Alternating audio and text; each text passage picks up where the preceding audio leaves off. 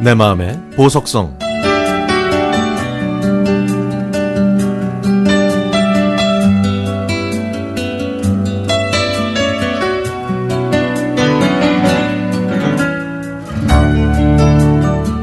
서핑에 대한 기사가 일간지와 여러 텔레비전 프로그램에서 서둘러 다툴 정도로 다룰 정도로 지난 여름에는 우리나라에서도 서핑 열기가 아주 뜨거웠죠. 여기는 태안 말리포. 어, 제가 이곳에 살다 보니 말리포가 서핑의 성지로 주목받고 있다는 소식이 자꾸 들려오더라고요. 그래? 그럼 나도 해봐야지. 누가 등 떠밀어서 간 것도 아니고 같이 가자고 권유해서 간 것도 아니고 제 발로 직접 서핑 샵을 찾아갔습니다.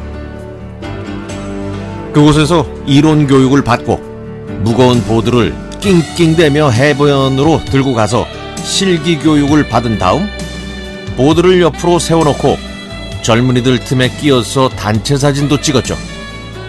그러나 막상 물에 들어가서 하는 실전은 야 정말 제 마음대로 안 되더라고요. 그날 함께한 강습생들 모두 보드에서 일어섰지만 저만 일어서지 못했습니다. 계속 넘어지고 물에 빠지기도 하고 그랬지만 아 그래도 재미있더라고요. 그런데 강습 두 번째 날 몇 번의 시도 끝에 드디어 보드에서 일어섰습니다. 보드에 올라서서 파도에 떠밀려가는 그 순간 와 정말 짜릿한 희열이 느껴지더군요. 학교 다닐 때 달리기만 하면 꼴찌였던 그리고 겁 많고 저질 태력을 가진 저에게는 그야말로 기적이었죠. 서핑은 마피아 같다.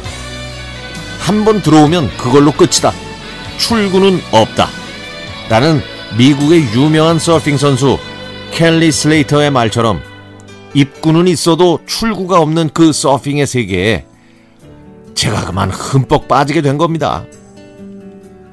저는 내친 김에 패들보드도 배웠는데요.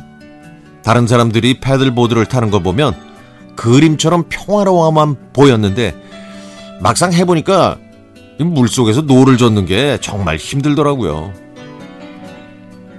서핑보드보다 패들보드가 훨씬 더 무거워서 보드를 드는 것만으로도 팔이 빠지는 것 같았지만 패들보드 위에서 노를 저어 앞으로 나아가면 그 넓은 바다가 모두 제 것인 것처럼 느껴졌습니다. 넓은 바다를 무대 삼아서 놀다 보면 일상 속의 스트레스, 우울증은 바다 저 멀리로 시원하게 날려버리게 되죠. 저에게는 내년 여름을 위한 즐거운 숙제가 하나 생겼습니다. 패들보드 위에서 노를 잘 젓기 위해 팔 근육을 기르고 또 서핑보드 위에서 잘 버티기 위해서 허벅지 근육을 열심히 키워 보려고요.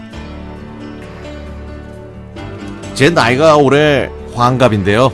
이 환갑인 제가 서핑에 도전해서 성공하니까 아 마치 환갑 선물을 받은 느낌입니다. 제가 저 스스로에게 주는 환갑 선물이죠.